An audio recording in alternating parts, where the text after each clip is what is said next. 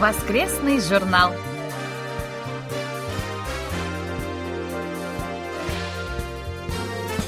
Дорогие друзья, в эфире очередной выпуск воскресной программы Всемирного радио КБС. В студии Анна Витенко и Валерий Суриков. За режиссерским пультом Настя.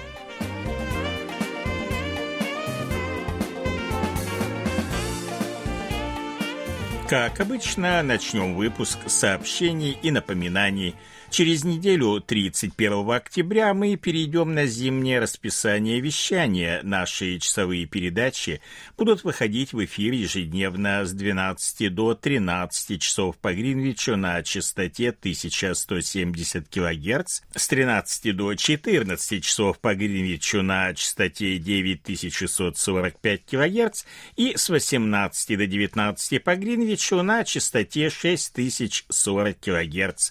Вы можете Можете также принимать наши передачи с домашней страницы Всемирного радио КБС в интернете на канале Channel One с 18 до 19 и с 5 до 6 часов по Гринвичу. Прием часовой передачи соответствующего дня доступен с нашего сайта в интернете в круглосуточном режиме на канале Channel 2. Обновление передачи ежедневно в 11 часов по Гринвичу. Просим обратить внимание на то, что радиоцентр в Уфертоне переводит трансляцию нашей передачи на частоте 6040 кГц с передатчика мощностью 300 кВт на передатчик мощностью 250 кВт. Убедительно просим наших слушателей, прежде всего мониторов, в первые дни после перехода на зимнее расписание почаще принимать наши передачи и оперативно отправлять нам рапорты рапорты о приеме. Для нас это очень важно. Мы продолжаем отправку задержанных почтовых отправлений нашим слушателям в России, Германии и Японии. Просим сообщить нам, что именно вы получили и через сколько дней после отправления до вас добрались бандероли. Что касается других стран, то почтовый обмен с ними, к большому сожалению, пока не возобновился. Как только это произойдет, тут же начнем отправку.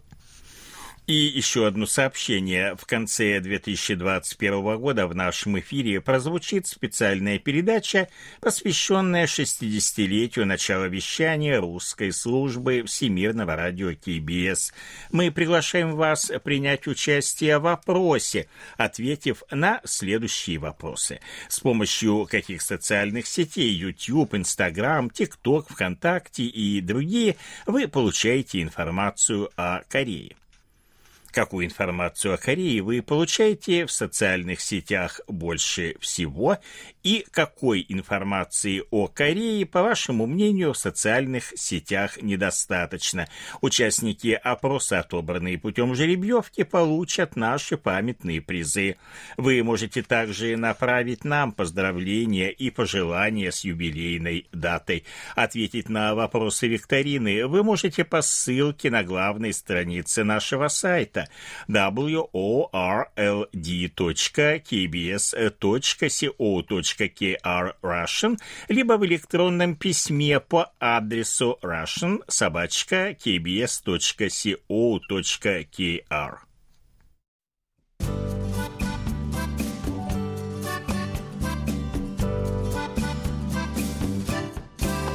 Почта недели.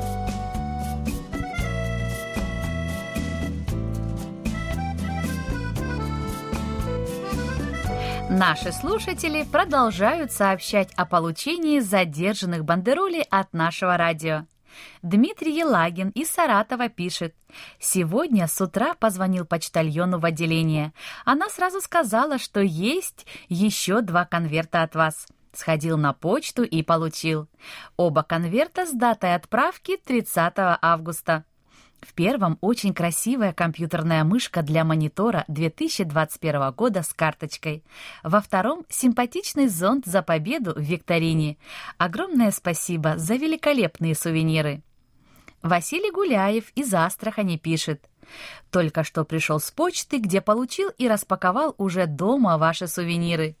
Это прежде всего компьютерная мышь, которой хочется не столько пользоваться по прямому назначению, сколько созерцать из-за красивых орнаментов, нанесенных на нее.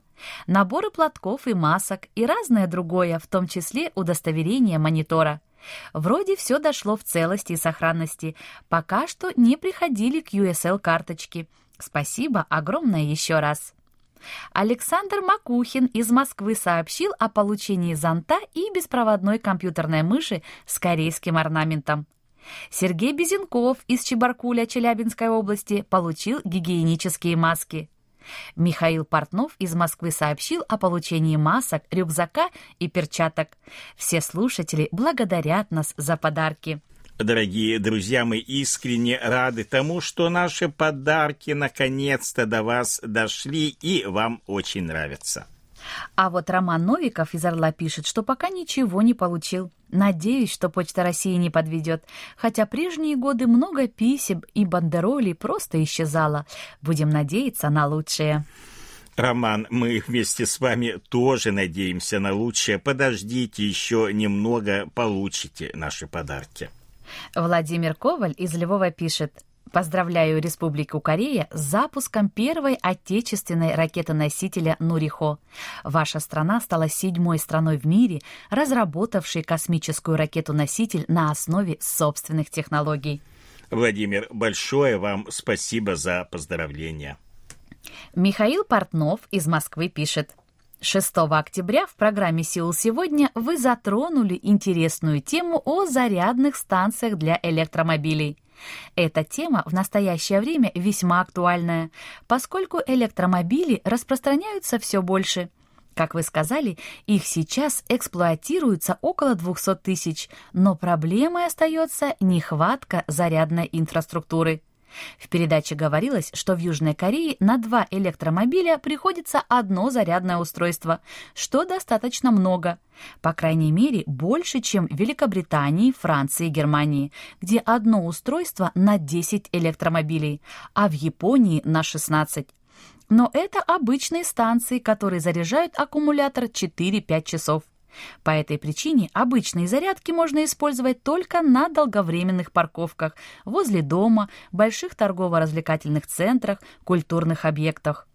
А вот станции быстрой зарядки, которые могут зарядить аккумулятор электромобиля до 80% за полчаса, действительно мало. 14 электромобилей на одно зарядное устройство. Остается надеяться на то, что проблема решится. В России тоже становится все больше электромобилей. И в Москве, как мне кажется, зарядных станций, которые называют электрозаправками, достаточно много. По крайней мере, больше, чем традиционных заправок.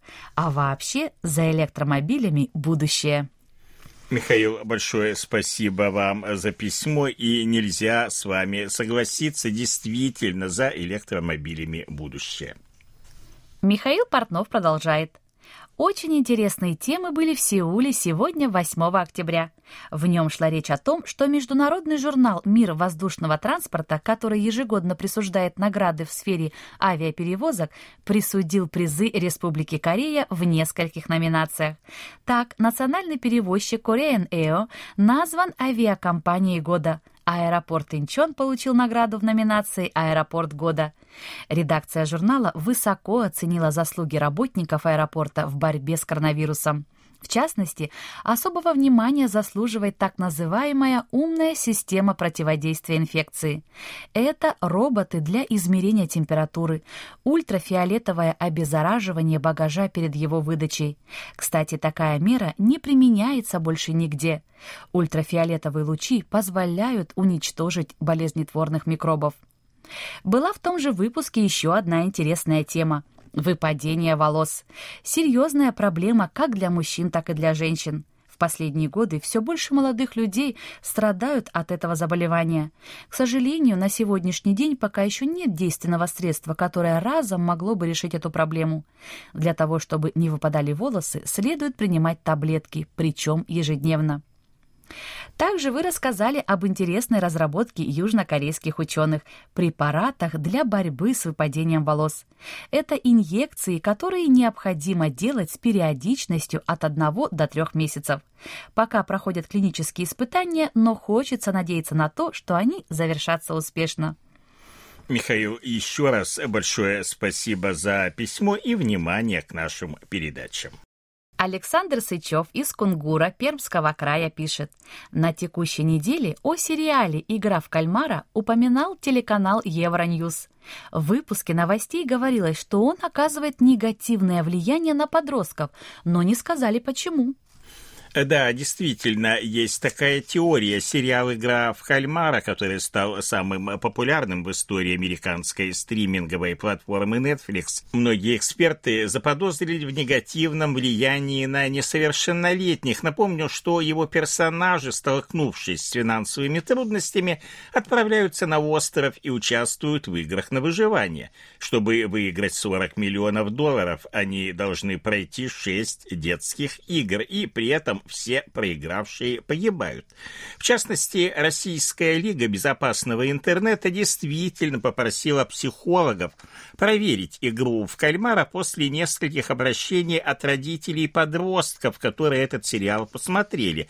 СМИ сообщили, что он вызвал волну имитаций среди школьников в разных странах и последующих конфликтов на детских площадках. Например, школы Великобритании даже разослали письма письма родителям с просьбой воспрепятствовать детям в просмотре сериала. А российский психолог Александр Невеев считает неправильным, что интернет не позволяет соблюдать возрастные ограничения, и любой ребенок может смотреть такие сериалы. По его мнению, вызывает большие опасения идеология, которая лежит в его основе. По сути, людям навязывается идея, что деньги – это высшая ценность, и что ради денег можно даже убивать, можно рисковать своей жизнью, можно даже умереть в попытке заработать побольше денег, прокомментировал психолог. Он выразил беспокойство также и тем, что сериал создает новую моду. Люди покупают костюмы, как у охранников из игры в кальмара и специальные тапочки. Эксперт считает, что необходимые системные меры по усложнению доступа к просмотру сериалов подросткам и детям. Видимо, это и имелось в виду в сообщении Евроньюз. Ну, так что чрезмерное увлечение играми или игромания, да, есть такой термин, он известен давно, это тяжелое психическое заболевание, которое сходно с алкоголизмом или наркоманией и по симптоматике, и по последствиям. Это давно известно известно, но в пропаганде игромании сериал «Игра в кальмара» никто не обвиняет. Николай Ларин из села Жаворонки Московской области пишет. Благодарю вас за актуальное сообщение о представлении 18 октября обновленного сценария достижения углеродной нейтральности, включая отказ от угольной энергетики. Выполнение этих планов позволит вашей стране достичь к 2050 году нулевых выбросов углерода, модернизировать промышленность и энергетическую структуру страны. Первый сценарий направлен на полное прекращение производства тепловой энергии с использованием ископаемого топлива и сжиженного природного газа. Вторая дорожная карта направлена на отход от производства электроэнергии на угольных электростанциях, сохранив сжиженный природный газ в качестве гибкого источника энергии, который будет генерировать некоторые выбросы.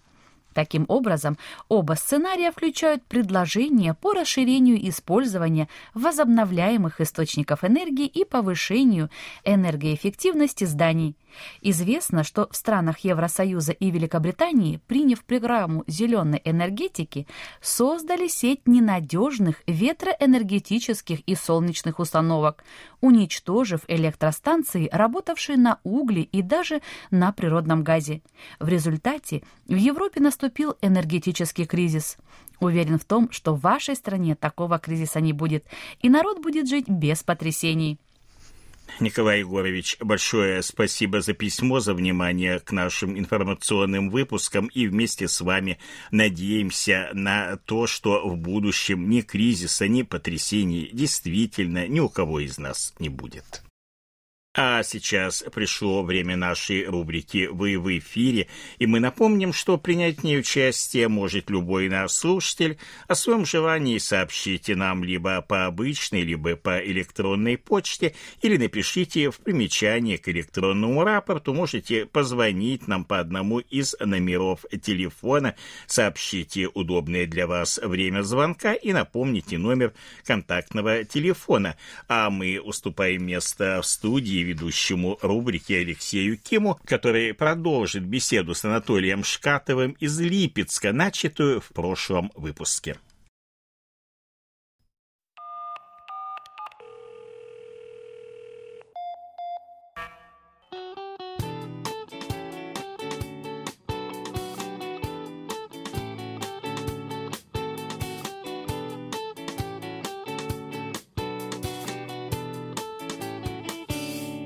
Вы в эфире.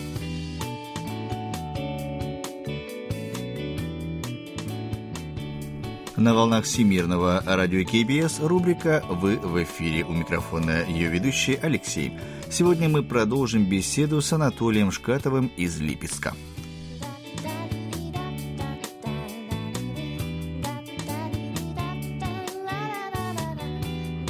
Итак, давайте продолжим. Получается, как человек с большим опытом а, в плане путешествий, э, можете описать э, свой город, как для чего, как для меня человек, который там никогда не был? Наш город был основан в начале XVIII века Петром I, когда у нас начинал формироваться флот в нашей стране. До конца XVII века у нас просто не было регулярного судоходства. А здесь были и хорошие э, древесные рощи, и рудные запасы, поэтому здесь был построен металлургический завод. Mm-hmm. И по сей день наш город э, живет преимущественно именно за счет работы этого самого металлургического завода, который, конечно, с времен Петра Первого, с времен Петра Первого ситуация изменилась. Нынешний завод был построен уже в советские годы. Однако вот еще царь заложил импульс развития нашего города. Наш город славился своим э, курортом. У нас хорошие грязевые ванны, и люди из многих регионов России приезжают э, к нам лечиться. Наш город известен тем, что здесь в свое время была создана политическая партия «Народная воля», которая которая прославилась не очень значительной, не очень э, такой позитивной ролью в истории России. Они приняли участие в убийстве императора Александра II. Поэтому шутку мы себя называем такой родиной мирового терроризма. У нас памятник стоит этому самому съезду народовольцев. А, у нас, а, скажем так, пожалуй, главная замечательность города это, это его фонтаны. А, около 10-15 лет назад у нас было, был построен целый каскад фонтанов, и люди приезжают а, на этот каскад взглянуть. У нас а, много интересных мест и в самой области. Это древнейший город нашей области Елец, который даже старше самой Москвы. Этот город в свое время э, выдержал нашествие монголо-татарских войск Тамерлана. Был э, буквально, э, буквально начисто разрушен, построен с нуля. И по сей день, как говорят, Красная площадь этого города названа в честь того, что по ней текли тогда реки крови защитников этого города. А, у нас здесь а, течет река Дон, одна из крупнейших, красивейших рек нашей страны. И тоже немало людей приезжают на эти места посмотреть. Территория лесная, а, много грибов. В общем, в любом случае, в нашем регионе есть что посмотреть. И советую всем слушателям э, CBS World Radio, тем, кто планирует посетить нашу страну, обратить внимание не только, конечно, на наши прекрасные столицы, Москву и Санкт-Петербург, но и на регионы, провинции. Тоже есть что посмотреть. Тем более, что мы находимся не так уж удаленно. Конечно, для Кореи, может, это огромное расстояние. У нас 400 километров от Москвы, это, ну, даже не серьезно. 5 часов езды. Ну, для Кореи 400 километров, в принципе, всю страну и объедешь. Расстояние ну, да, да. очень небольшие, да.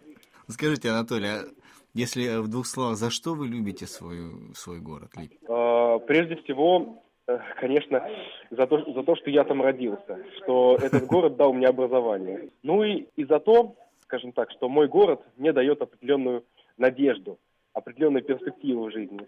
Поэтому я и вернулся, получив э, образование в столице нашей Родины, чтобы представлять интересы нашего города, э, жителей нашего города, защищать mm-hmm. их и бороться за то, чтобы высокий уровень жизни у нас был не только в Москве, но и в провинции, поскольку сейчас, к сожалению, разница в уровне жизни там 4-5 раз, это, конечно, недостойно для современной развитой страны. Получается, Липецк, можно сказать, город фонтанов и надежды? Я думаю, что да. А ну вы еще говорили, что музыкой увлекаетесь, да? Да, верно.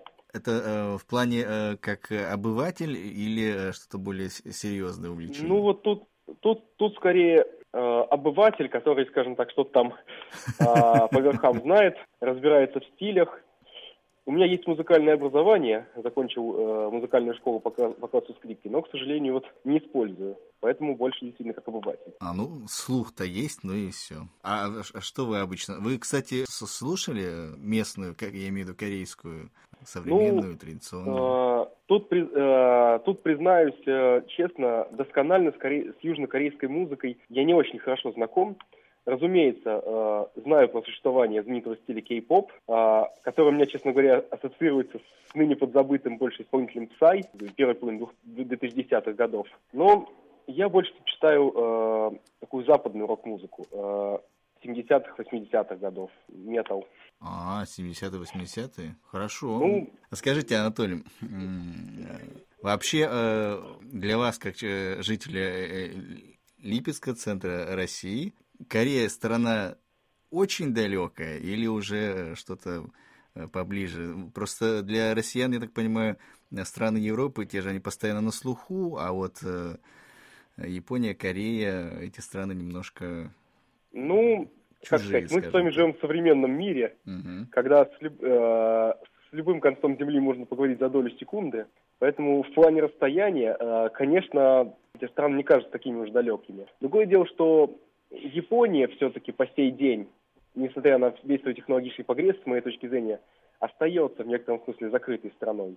Тем не менее, из нее проникает довольно много новостей. Вот, э, вот рядом с вами, к северу от вас, есть действительно закрытая страна, о которой мы мало что знаем. Тут вне конкуренции.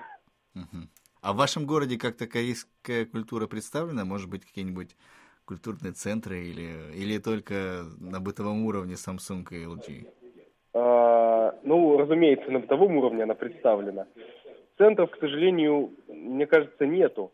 Другое дело, что, конечно, опять же, в городе есть немало людей, которые интересуются и корейской культурой, и японской, э, и любители сериалов, вот этих вот дарам. Поэтому, конечно, опять же, на новом уровне что-то мы о ней периодически слышим.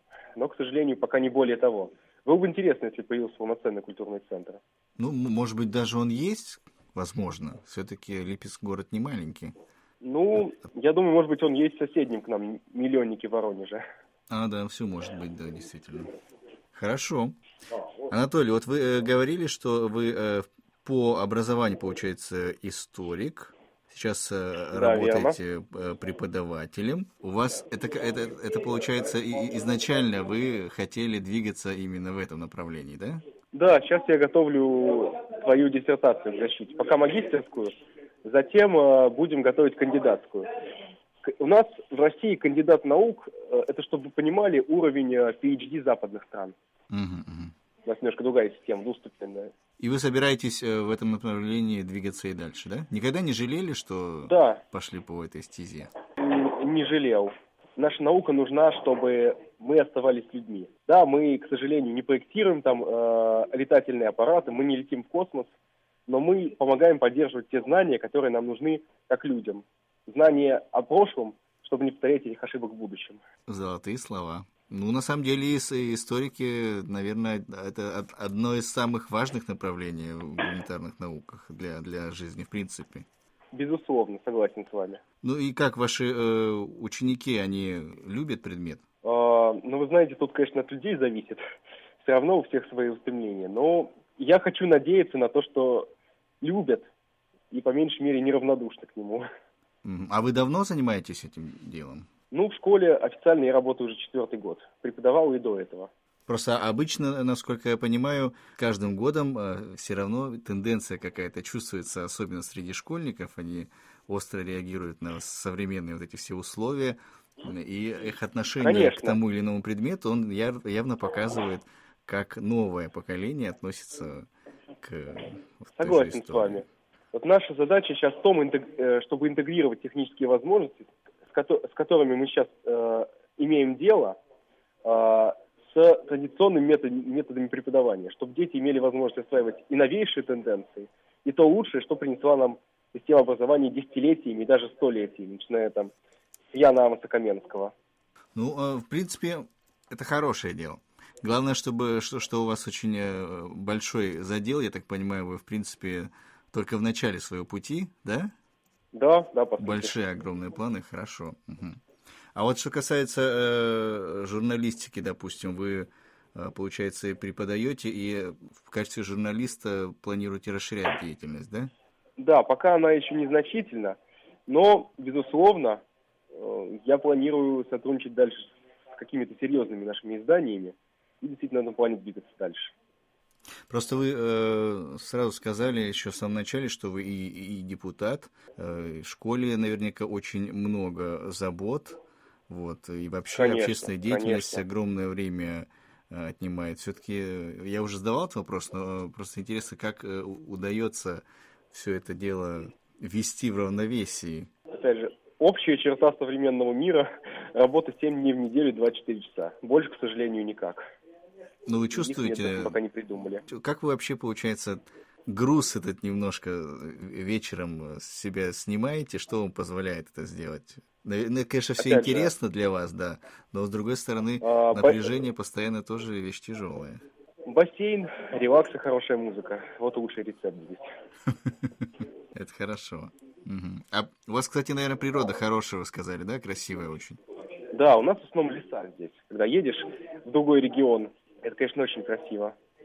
Просто здесь, допустим, э, в Южной Корее природа на вес золота. Это как... Она, конечно, есть, она прекрасная, но для жителей городских, коих большинство, выехать за город – это прямо задача не из легких. Ну, урбанизация здесь дает себя знать, безусловно. То есть у вас еще пока, в принципе, можно в любой момент сесть в машину, буквально пять минут, и матушка природа, да? Ну, ну, может быть, не пять минут, конечно, но в пределах часа уже можно найти очень красивые пейзажи. Скажите, Анатолий, еще вот такой вопрос. За mm-hmm. годы, получается, знаком... ну, как год, получается, знакомства с нашим радио, да?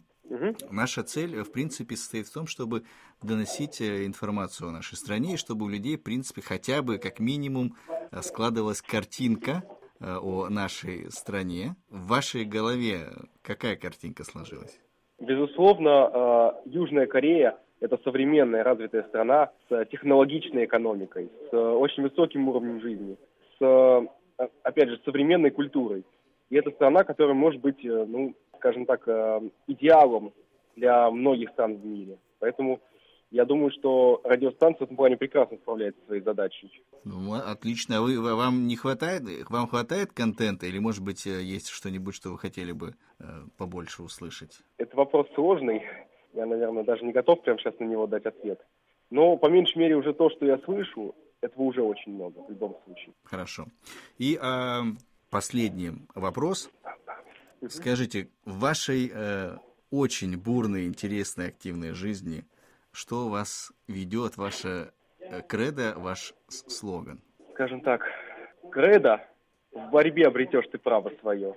Только в борьбе мы можем получить, можем добиться и политических прав, и социальных, и улучшения условий своей жизни, и жизни всего нашего региона и страны. Звучит очень складно. Но это лозунг э, одной из политических партий революционных наших. В борьбе обретешь ты правду свою, да? Да. Ну, слоган. Отлично. Ну да, по сути. Хорошо, здорово. Можете пару слов заключительно сказать э, нашим слушателям? Уважаемые слушатели, э, спасибо вам большое за внимание. Слушайте э, КБС World Radio, здесь будет интересно. Угу. Угу. Все, Все, спасибо, спасибо вам большое, спасибо всего вам. доброго, успехов вам в ваших всех И вам многочисленных также. Всего делах. наилучшего. Да. Всего наилучшего, И счастливо. До свидания. До свидания. Дорогие друзья, только что мы беседовали с Анатолием Шкатовым из Липецка, и это была заключительная часть нашего знакомства.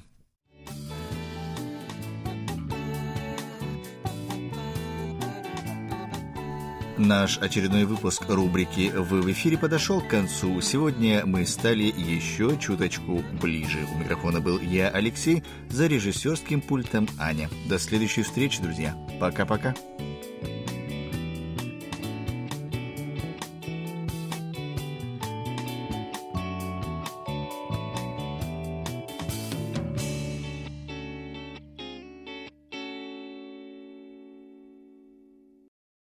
Большое спасибо ведущему рубрики Алексею Киму и нашему гостю Анатолию Шкатову из Липецка.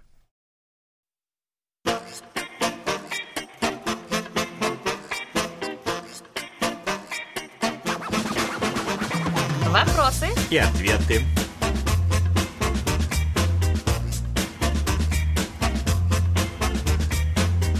Александр Сычев из Кунгура Пермского края пишет – в моем городе ежегодно проводится Международный фестиваль воздухоплавания «Небесная ярмарка». Соревнования воздухоплавателей собирают участников не только из разных городов России, но и других стран. Проводятся ли подобные состязания в Южной Корее? Насколько у вас популярны воздушные шары и аэростаты?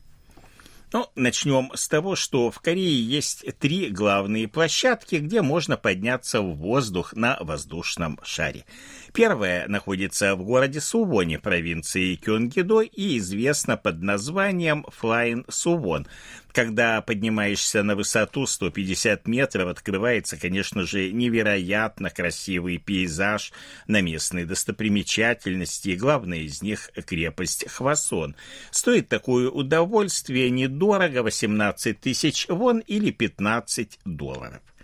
Вторая площадка, с которой запускают воздушные шары, находится в парке Нарыго-Ленд в городе Кёнджу, провинции Кёнсан-Пукто, и называется она Flying Кёнджу. Как и в Сувоне, полет проходит на высоте 150 метров, продолжительность составляет 15 минут. И лучше всего сюда стоит приехать, конечно же, весной, когда самые красивые пейзажи вокруг озера Помунхо над которым проходит полет, высажены вишневые деревья, и когда они цветут, с неба открывается, ну, просто шикарный вид. Как вы знаете, в Кёнджу расположено также очень много исторических памятников. Пролетая над ними, можно прикоснуться к истории Кореи. Стоимость билета тут чуть-чуть повыше, 22 тысячи вон, или 18 долларов. И, наконец, третья площадка под названием Ханыль-на-Льги расположена в уезде Пуйогун провинции Чунчон-Намдо. Здешние пейзажи ничуть не хуже, чем в Сувоне, но в отличие от других мест, взлетные и посадочные площадки расположены в разных местах – Пролетая над рекой Пэк-Маган, можно насладиться уникальной красотой природы. А с учетом того, что сразу несколько воздушных шаров одновременно взмывают в небо, нетрудно представить себе, насколько это великолепное зрелище.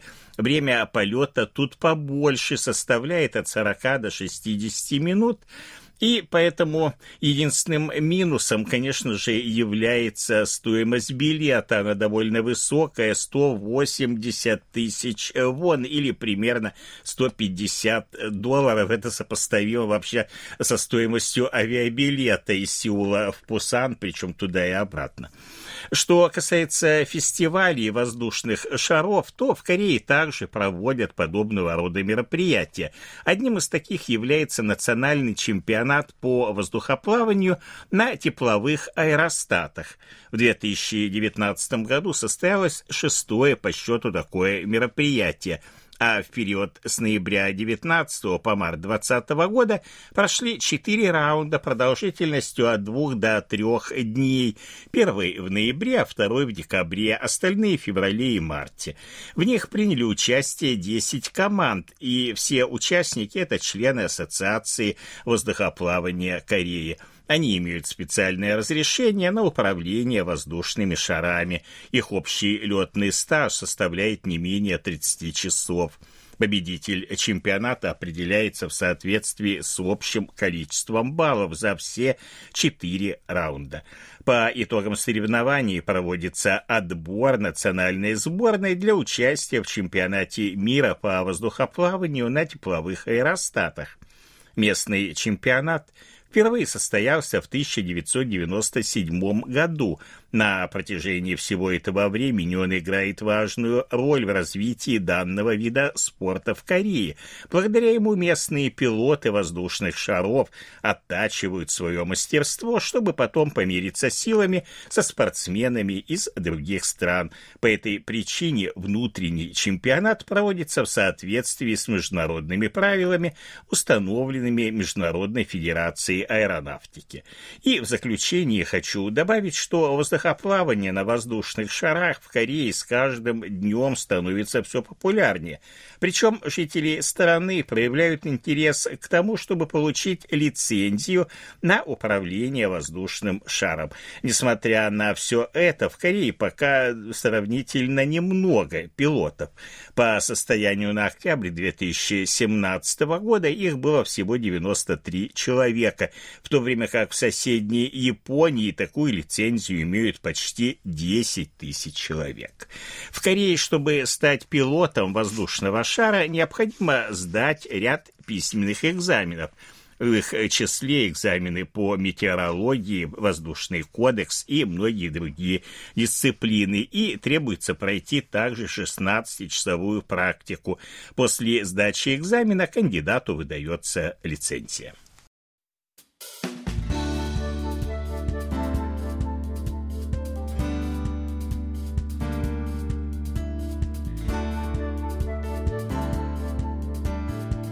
Спасибо за ваши рапорты.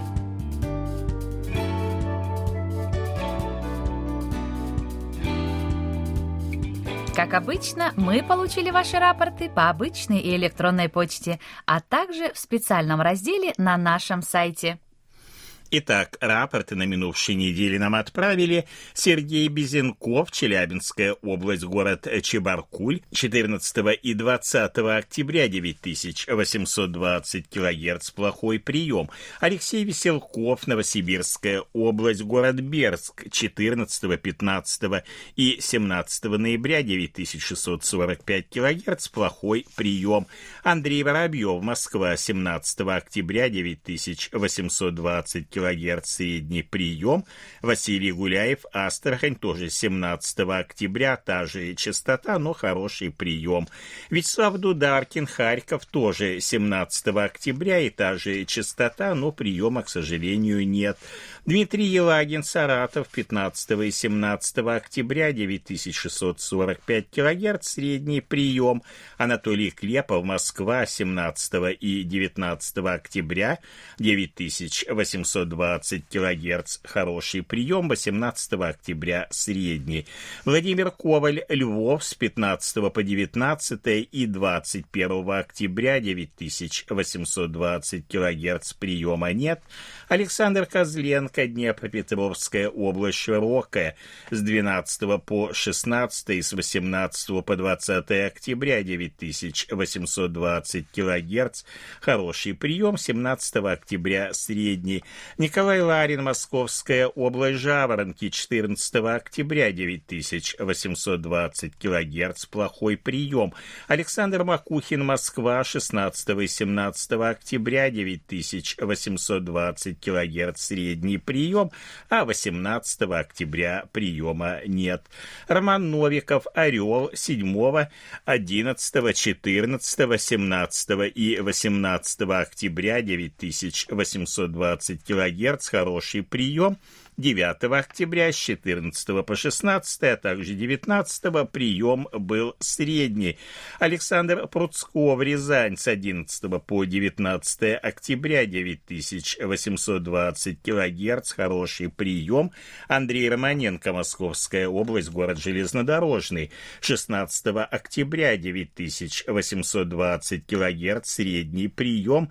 13 и 14 плохой, 15, а также с 17 по 19 октября приема не было. Кирилл Сосновский, Ростовская область, Гуково, 13 октября 9820 килогерц, хороший прием.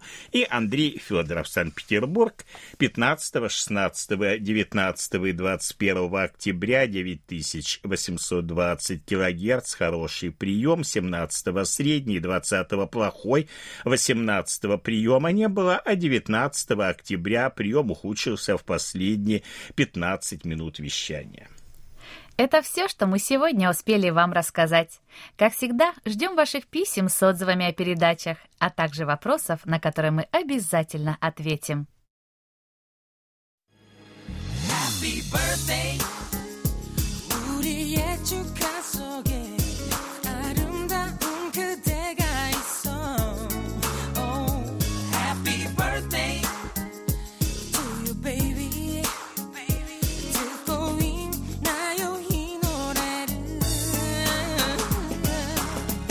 Заключении поздравляем всех именинников будущей недели. Желаем вам, чтобы каждый день вашей жизни был наполнен оптимизмом, свежими идеями и интересными встречами.